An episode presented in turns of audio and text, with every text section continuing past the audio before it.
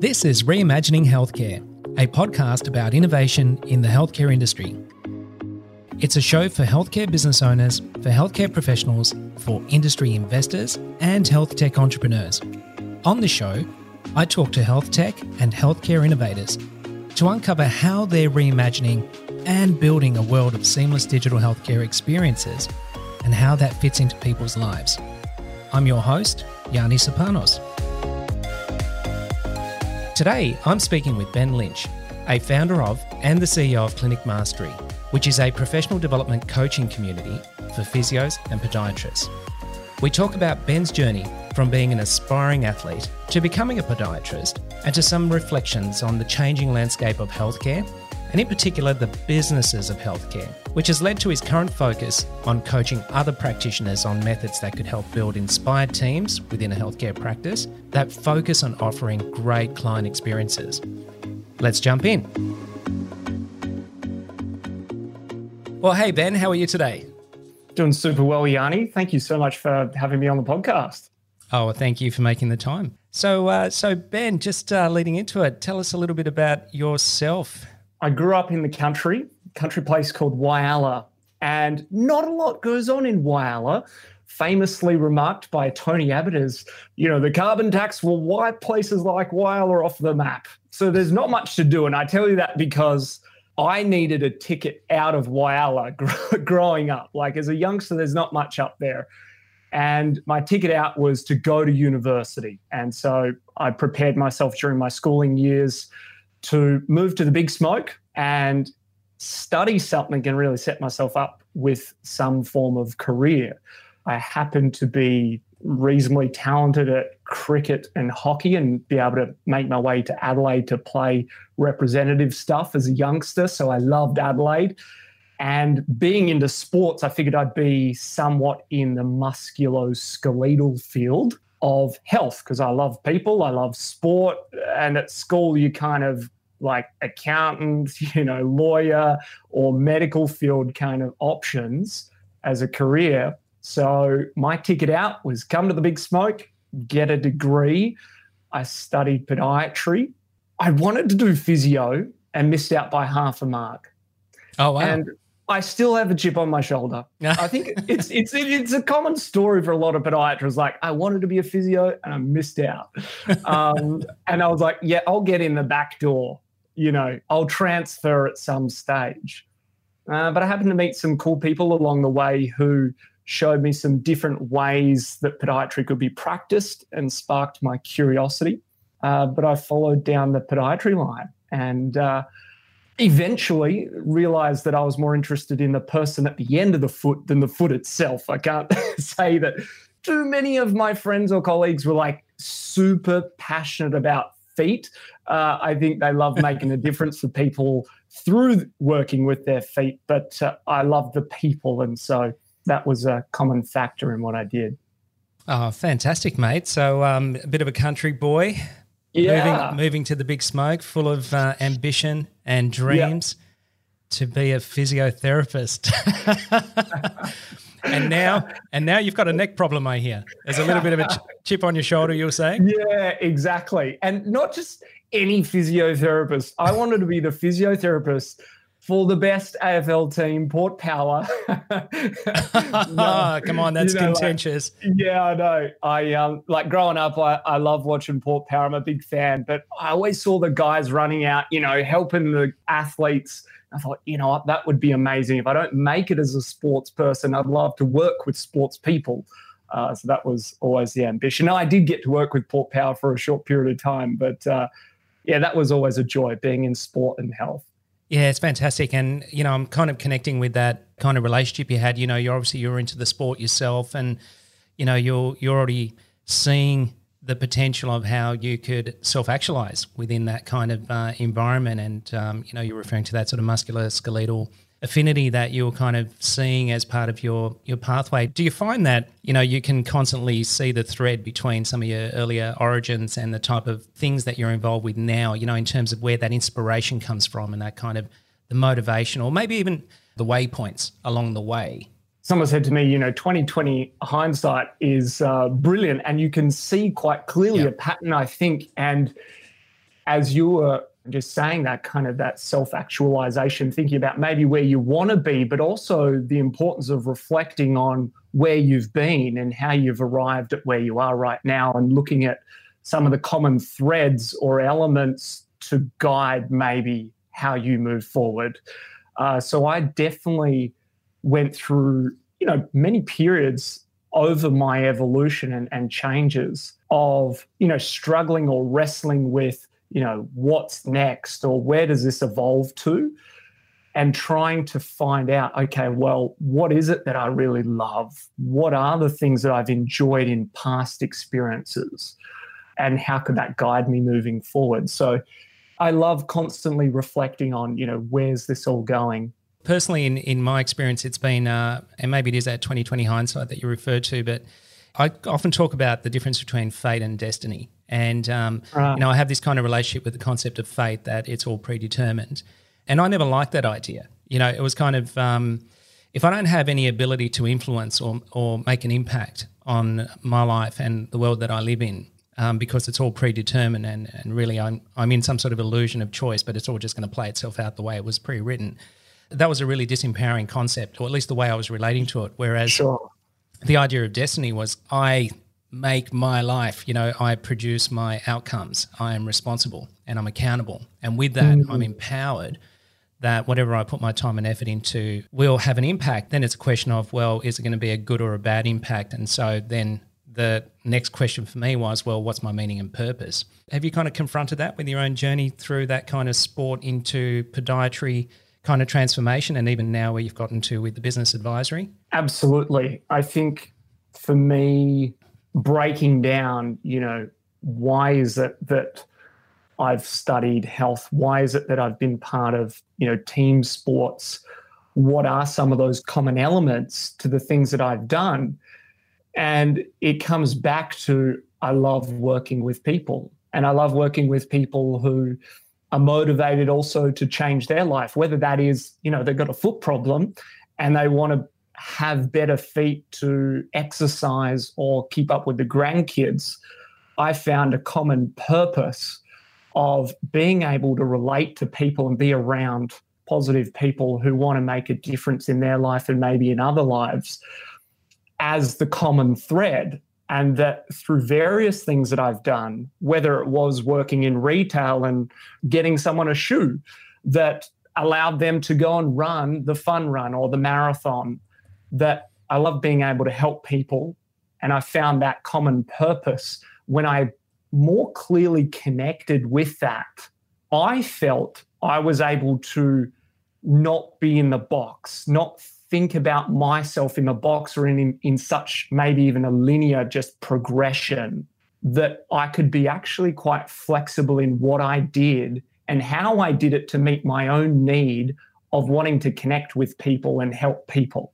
Does that make sense? Yeah, no, it absolutely does in, in so many yeah. different ways. Um, it kind of hits a sort of a bullseye in my own kind of value system because um, I was born into a migrant family and I inherited the ambition of that migration you know, because my parents um, they cool. they left economic um, hardship and difficulties and came out of villages in the foothills of Greece, and so for them, you know, the idea of coming to Australia was to work and you know and to make money, and there was something in that for them, and and so when you grow up with that, you kind of inherit it. There's your parents' kind of you know view of what you should be doing with your time. And so, you know, my early encounters in business were sort of built around going into business, you know, and um, yeah. and you know, making money and doing that kind of thing. And uh, years later, I had success in my early business life, but I burnt myself out and I found myself uh, dealing with inexplicable healthcare issues. Uh, it was probably about nine or 10 months of introspection and working through what these mysterious healthcare issues were. How I rationalized it is that I was out of alignment. You know, I, I had these skills, I had these ah, capabilities, yeah. but I hadn't connected with my why. And so once once I actually got to that, you know, it was light at the end of the tunnel, and I started to realize that no, I, I shouldn't go into business to make money. And this always seems counterintuitive to people when I first say it. It's like, what business? Not making money? It's like, no, no, you will make money. Just hold on, let me finish. It's kind of um, no, but why are you in business?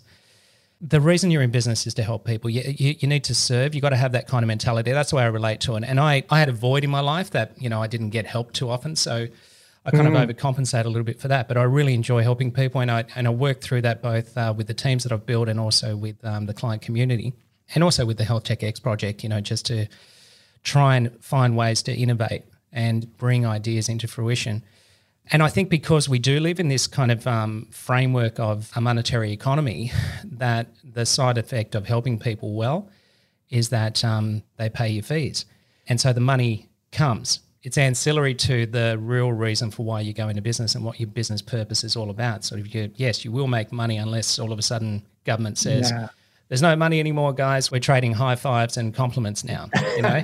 and, uh, but, you know, if there was no money, would we not get out of bed? And the question, yeah, and the question I always put to people is that you know, if there was no money, what would you get out of bed for? Because that's probably how you should be investing your time, right? Because that's probably what's aligned with your purpose. So that works for me anyway. And so I relate to what you're saying there through that is that that's a different relationship to the concept of mm. what's my meaning. And I know it's it's not a single solution. We've got families, we've got loved ones, we've got kids and things sure. like that, you know we're we're more holistic than just what we do day to day.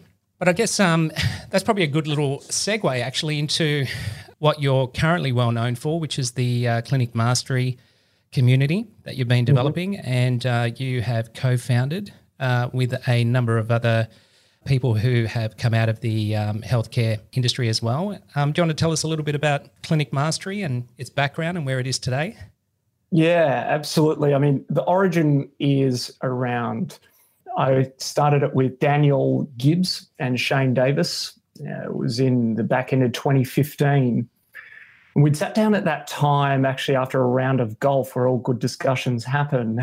and probably in the year 12 months prior, uh, Daniel had won a Telstra Business Award for his podiatry clinic and had done some tremendous things there. Off the back of that, a lot of people were saying, Hey, can you help me out with you know my business? I'd love some guidance. And out of the goodness of his heart he was having a lot of lunches and coffee meetings and doing these consultations if you will just off his own back and in his spare time. Shane had engaged daniel to come over to his clinic in geelong and run what we call culture day or an alignment day where you spend half day full day connecting your team with your strategic plan and of course aligning them with your purpose and, and your vision. There was tremendous results off the back end of that and shane had also been part of many various coaching consulting programs previously and felt hey you know what there's an opportunity here i feel to do it better and different particularly around uh, distinguishing ourselves at least in what we saw there was a lot of focus around money like making money in health and that being a big driving force to make heaps of money. We felt it didn't resonate with us, and there were enough of our colleagues and circles that we're a part of that it didn't resonate either. That we got into the business, as we're discussing, to help people, and that if you do it well enough and you have the systems there, and you position yourself well enough, that you will create a good business and the money will come as well. I had worked in podiatry in a various number of different practices and also understood the model of delivering this sort of service to people in a way that gave them the coaching, gave them the content, and gave them the community that really allowed them to transform their clinic. So the three of us got in a room and said, look, there's strengths that we each have here around how we could deliver this, how we could position it differently, and how we could do something that made an impact. So it started out as a side hustle for us. We said, give ourselves three years and see what we can do. Uh, we just ticked over three years and uh, you know things are going really well much better than we expected which is fantastic and it's all started really off the back of health professionals don't learn business we don't get taught it usually you're either frustrated with your current employer, so you start your own thing, or you feel like you really want to do things differently and control your destiny, so you start your business. And unless you've had a good mentor, you really just learn as you go. And I'm all for doing that, having a go, and getting experiences. I think we've all got to do that and take those leaps of faith. But you also don't need to reinvent the wheel. There are some fundamentals that people have already gone through and done the hard yards that we could play a role as somewhat of a virtual business partner to help people do that and support them along the journey in implementing those changes.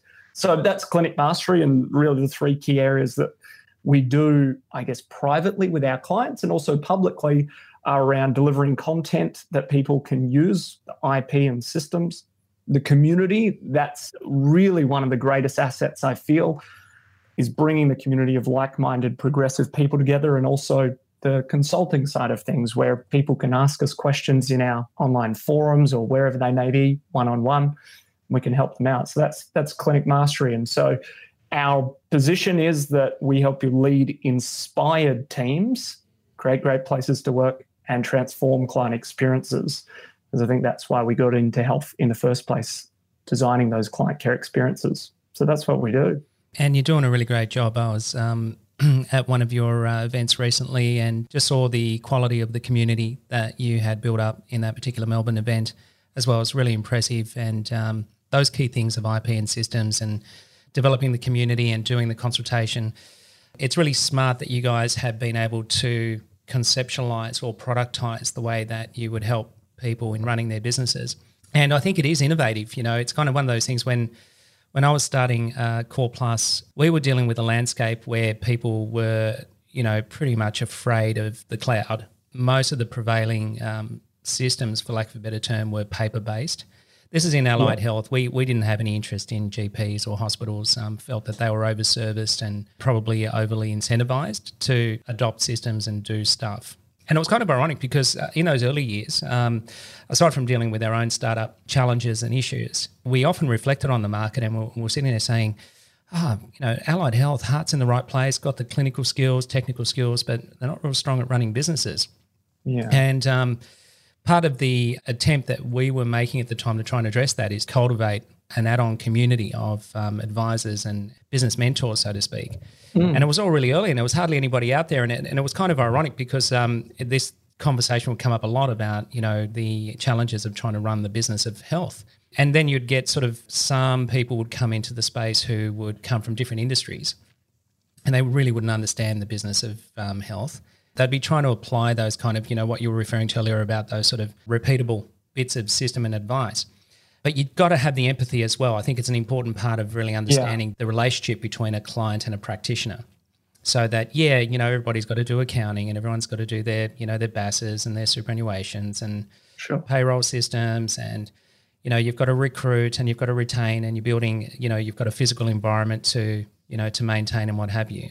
But the clinical care and doing that well above and beyond just the, I guess, the traditional model of you need healthcare, come and get it. You know, come to me, come to my location and get it. And kind of, you know, reimagine the idea of how the relationship would unfold whilst we have this prolific level of technology, all of these different devices and all of these different ways that our, our clients interact with the digital world. So I kind of see you guys as coming at us as a really important intersection where the mm. you know the the type of systems which are behaviors and attitudes and cultures and some of the tools that can be used are coming together with the advice and the consultation and the guidance. Is that a sort of a fair summary of um, you know how you would see yourselves at the moment, you know, in the market? Absolutely. I think one of the key things that underpins what we do is education. I think health professionals as a whole are brilliant at staying up to date with the latest in how they should apply the research, the evidence to their practice to improve their patient care, their health service, and patient outcomes. What we really strive to do is the same in a business sense is for us to be able to be that transition of best practice in business and understanding health and being able to help and guide people to implement those changes. So, helping them understand here are all the wonderful things that are available to you, like you said, around the tech or around products and services. And here's how you can use them to benefit your team, your clients, your clinic, etc. So, absolutely, I think that's a great position that um, we're put in. How do you see the health sector transforming over the next five to 10 years? What do you see as the big changes? I guess you could look at all the different areas of the healthcare sector and see that there's probably going to be massive change in each of those areas, especially around technology. When we're at university, we're always taught about, you know, holistic care and, and being part of a network of providers. But then when we get into the real world, it's somewhat operation in silos. Mm. So I really do see the integration of health professionals moving forward to be much more preeminent. And the thing that I, I imagine will happen is that that can come to life in a few different means, whether it is bigger super clinics in the sense where it is more all under the one roof, uh, whether that is, and no doubt encompasses more of a under one roof technology wise that we're able to manage patients and the flow of patients. I think that where we can, getting in an ideal world, if you look at any person of great wealth, let's say, or a celebrity or someone like that, they have some of the resources to be able to have a healthcare team or a professional athlete that, you know, they come in and they have everyone on the same page, literally and they are working together to get that person better. You know, I think for the common person, the person out there in the community who can't pay for all all of those private people necessarily to come in and see them every week, that the system ideally will help ideally better facilitate those people in their care, caring for them to better integrate and be on the same page. Does that make sense? Yeah, no, it certainly does. And um, I'd echo those thoughts. Uh, I think um, one really real world example of that right now is what's happening in and around NDIS, where mm. um, you had a model, for example, where um, there was a prevailing way of um, providing uh, disability support services, for example. And um, what happened is um, the providers that were registered in that industry, they had grown quite large. And so they had established a lot of in-house services and there was uh, block funding and it was prepaid and the world was pretty good. But then there was a philosophical shift because of changes in our culture, in our demographics, um, of um, principles and values and what have you. And also, I think academically, the idea of putting the client at the center of healthcare. And, you know, that sort of sporting club analogy, um, you can see how valuable that could be when you've got the client in the middle of all of these um, different mm. perspectives that work together towards the goals of the individual. And so the NDIS reflects that. It's kind of a work in progress. It's under construction right now where we're seeing this idea where block funding health provider models are now transitioning to consumer directed care, which means that they're now more focused on providing customer service and satisfaction and figuring that out with an alternative cash flow model because mm. there's no block funding under the new scheme going forward. And so, you know, the participants are funded, but they're looking now for more than one service. They're looking for a cooperation or a collaboration. Mm. So I see the power of having that connected ecosystem of um, healthcare professionals who cooperate around the interests of a shared client, for lack of a better term, or perhaps even pivot that concept to they're no longer our clients, we're their service providers and mm. we're part of their team, you know, as mm. opposed to they're part of my client list it's the same horse, different jockey. It's a matter of kind of just moving the mindset around that idea that um, the healthcare system, from a consumer's point of view, doesn't look the same way that health practitioners see it from the inside out. It could commence anywhere, anytime. It could start the journey at a type of healthcare service that's not even yours, but mm. eventually involves you. I kind of see that transformation where we're reimagining the way that the healthcare system works and our role in it And that's kind of a cultural shift. It's a matter of being innovative in the way that that empathy and understanding of the client or the patient's needs and just knowing for sure that they are talking to other people as well. And how do we mm. actually build ourselves into their world and become a part of their world? Mm. What are your thoughts around that? Absolutely. One of the words like you use there around the innovation and, and reimagining things when we look at it in a business sense, we want to get perspectives of how different industries work. We want to understand how different service models are provided in various parts of the country. And we want to be able to tap into different perspectives of how ultimately whoever we are helping can get better outcomes I think that we can learn a lot from within the healthcare sector and, and different professions. But going beyond that, really, I feel innovation is largely applying different ideas or perspectives from other industries and applying it into how you do it in health. Because if we just sort of box ourselves into, you know, how we operate as health, we're probably going to make some marginal gains, which are always important. But if we can make some bigger pivots, definitely in the long run, I think that has to come from looking outside of how we currently do it. So I agree. I think at the end of the day, uh, we say this to all the clinic owners that we work with, even though we're working with you know the systems and structure of their business and leading those inspired teams, your business doesn't exist without serving a patient without a patient coming in. So we have to always keep them at the forefront of what we're doing. I think if the system and some of the uh, you know systems within that technology, you know regulations, you know, governing bodies can better be uh, more coherent. I think provided the patients at the top of that list will be moving in the right direction, and I'm sure it can play out in a number of different ways. But more integrated healthcare teams for the patient, I think, is the way we're moving. Absolutely. The relationship I have to the term innovation is that it's not out of our reach. It's not just a small percentage of um, the population that can be innovative. We can innovate our marketing, we can innovate our customer experience, we can innovate the way that we recruit and retain, we can innovate our attitudes.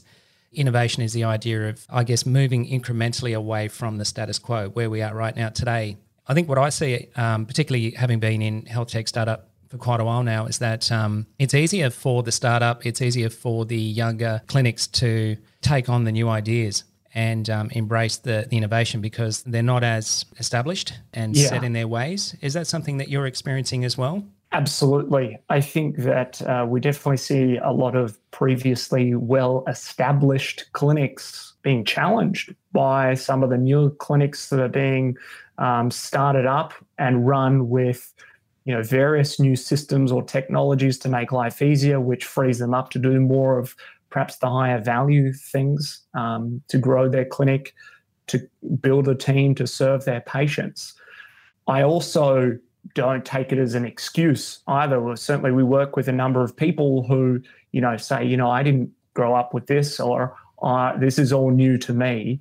The fact is that a lot of it's new to everyone, and you can either rest on your laurels or you can learn about it or get surrounded by the people who can support you on that journey and help you evolve or adapt. So, for sure, I think it's a reality for a lot of maybe established clinics not to rest on their laurels uh, and really just find new and better ways to do what they do. And if they're struggling with that, to get themselves around the people and support who can help them do it. But if they're scared of it, which I understand, especially when it comes to tech, tech can be quite overwhelming and scary.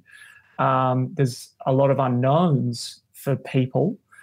I think you just have to get around people who are in it, who are using it, who understand it, who can give you that education and help make it more manageable. But um, if that's scared or that um, scarcity mindset governs you to not acting, I think uh, your patients will also lose out, your team will lose out, and your business will be in trouble, uh, if not now, into the future. Yeah, absolutely. And it, change is um, fearful. I think also when you grow a business, you kind of evolve um, a team around you as well. And then when everybody's sort of settled into their groove in terms of how they, they perform their role and, and you know how they go about their day to day part of the business, change can be quite intimidating because then you've got uh, the potential of resistance and you've got people who perhaps don't want to move as quickly. And, um, you know, you've got that classic change management dilemma where it's easy to say, for example, as the practice owner, I want X to happen.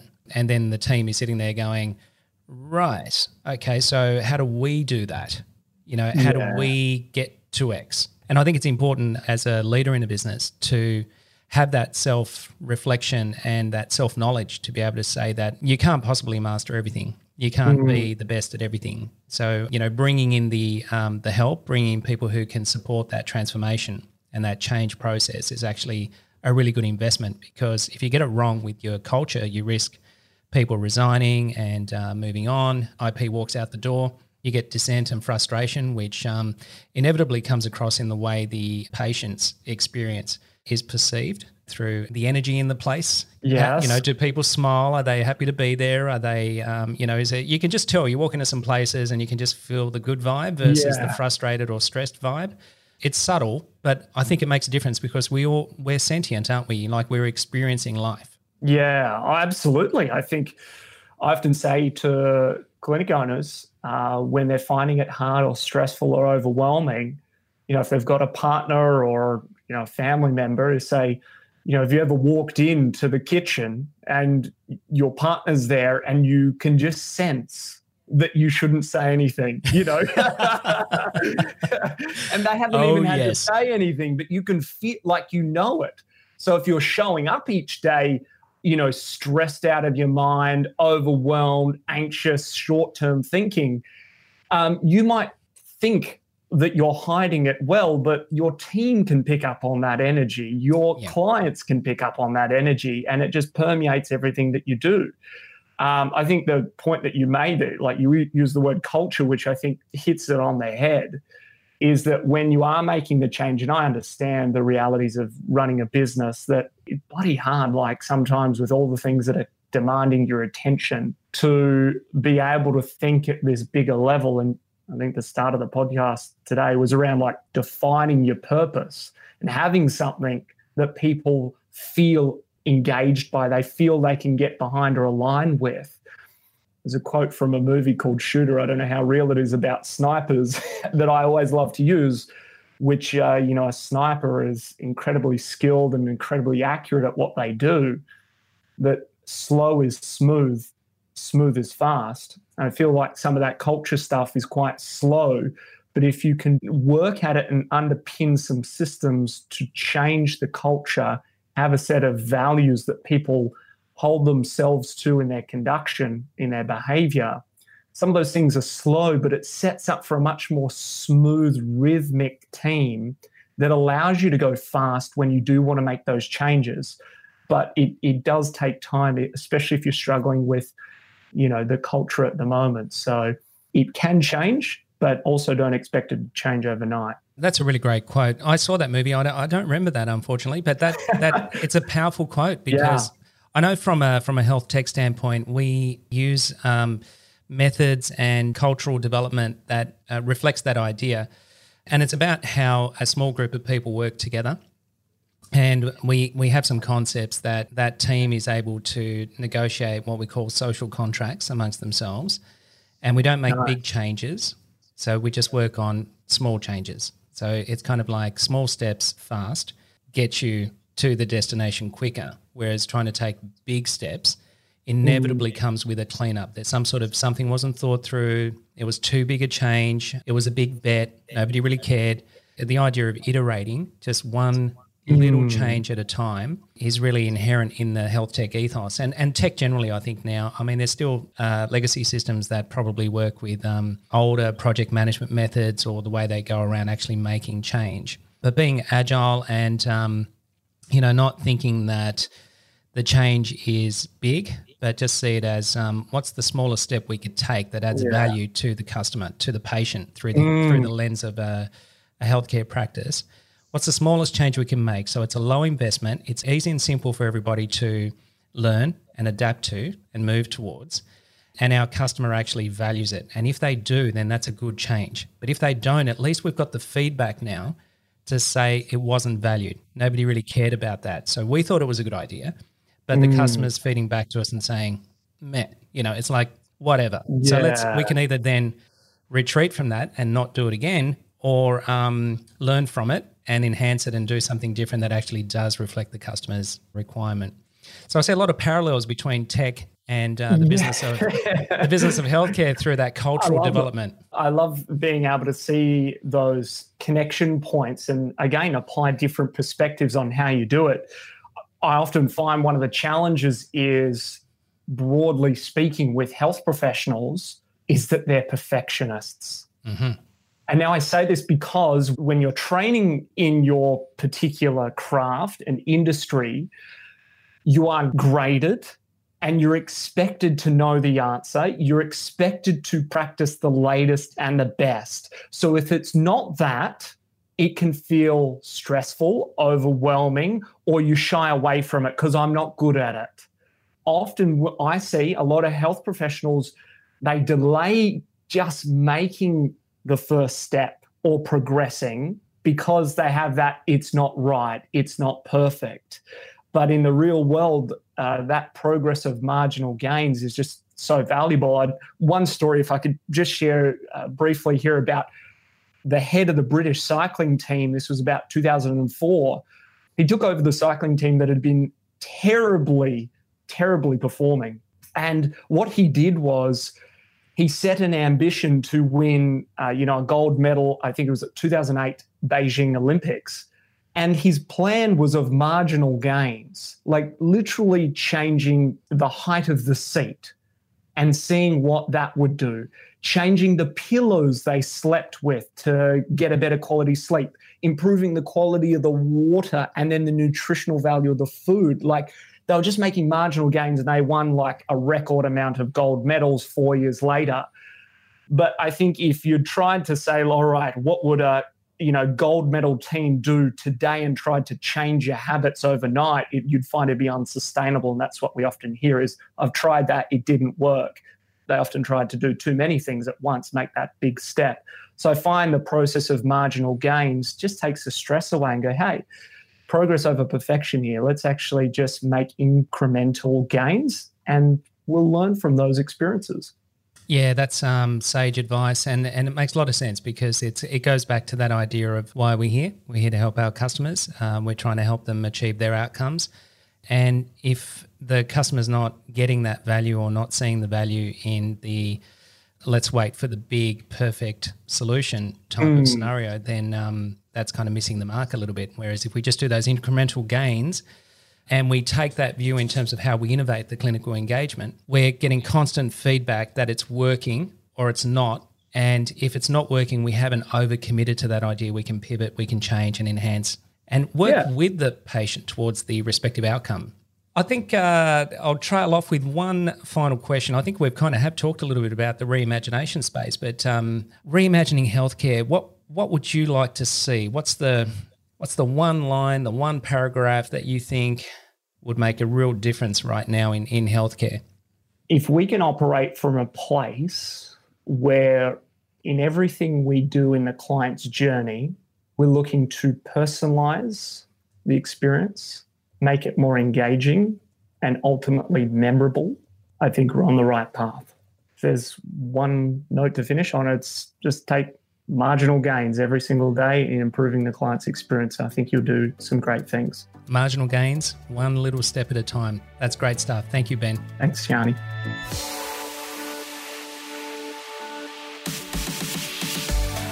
Thanks for listening. This podcast is produced in collaboration with Health Tech X where we are working toward a world of integrated digital health empowerment for all people. If you'd like more info on how to get involved, head over to the website healthtechx.com.au. Or if you have any feedback about the show, you can reach out to me directly on LinkedIn, Instagram, or email by following the links in this episode's show notes. And finally, don't forget to subscribe to Reimagining Healthcare in your podcast app. And if you liked what you heard, leave us a five star review. It really helps other people find the show. I'm your host, Yanni Sopanos, and I'll speak to you in our next episode.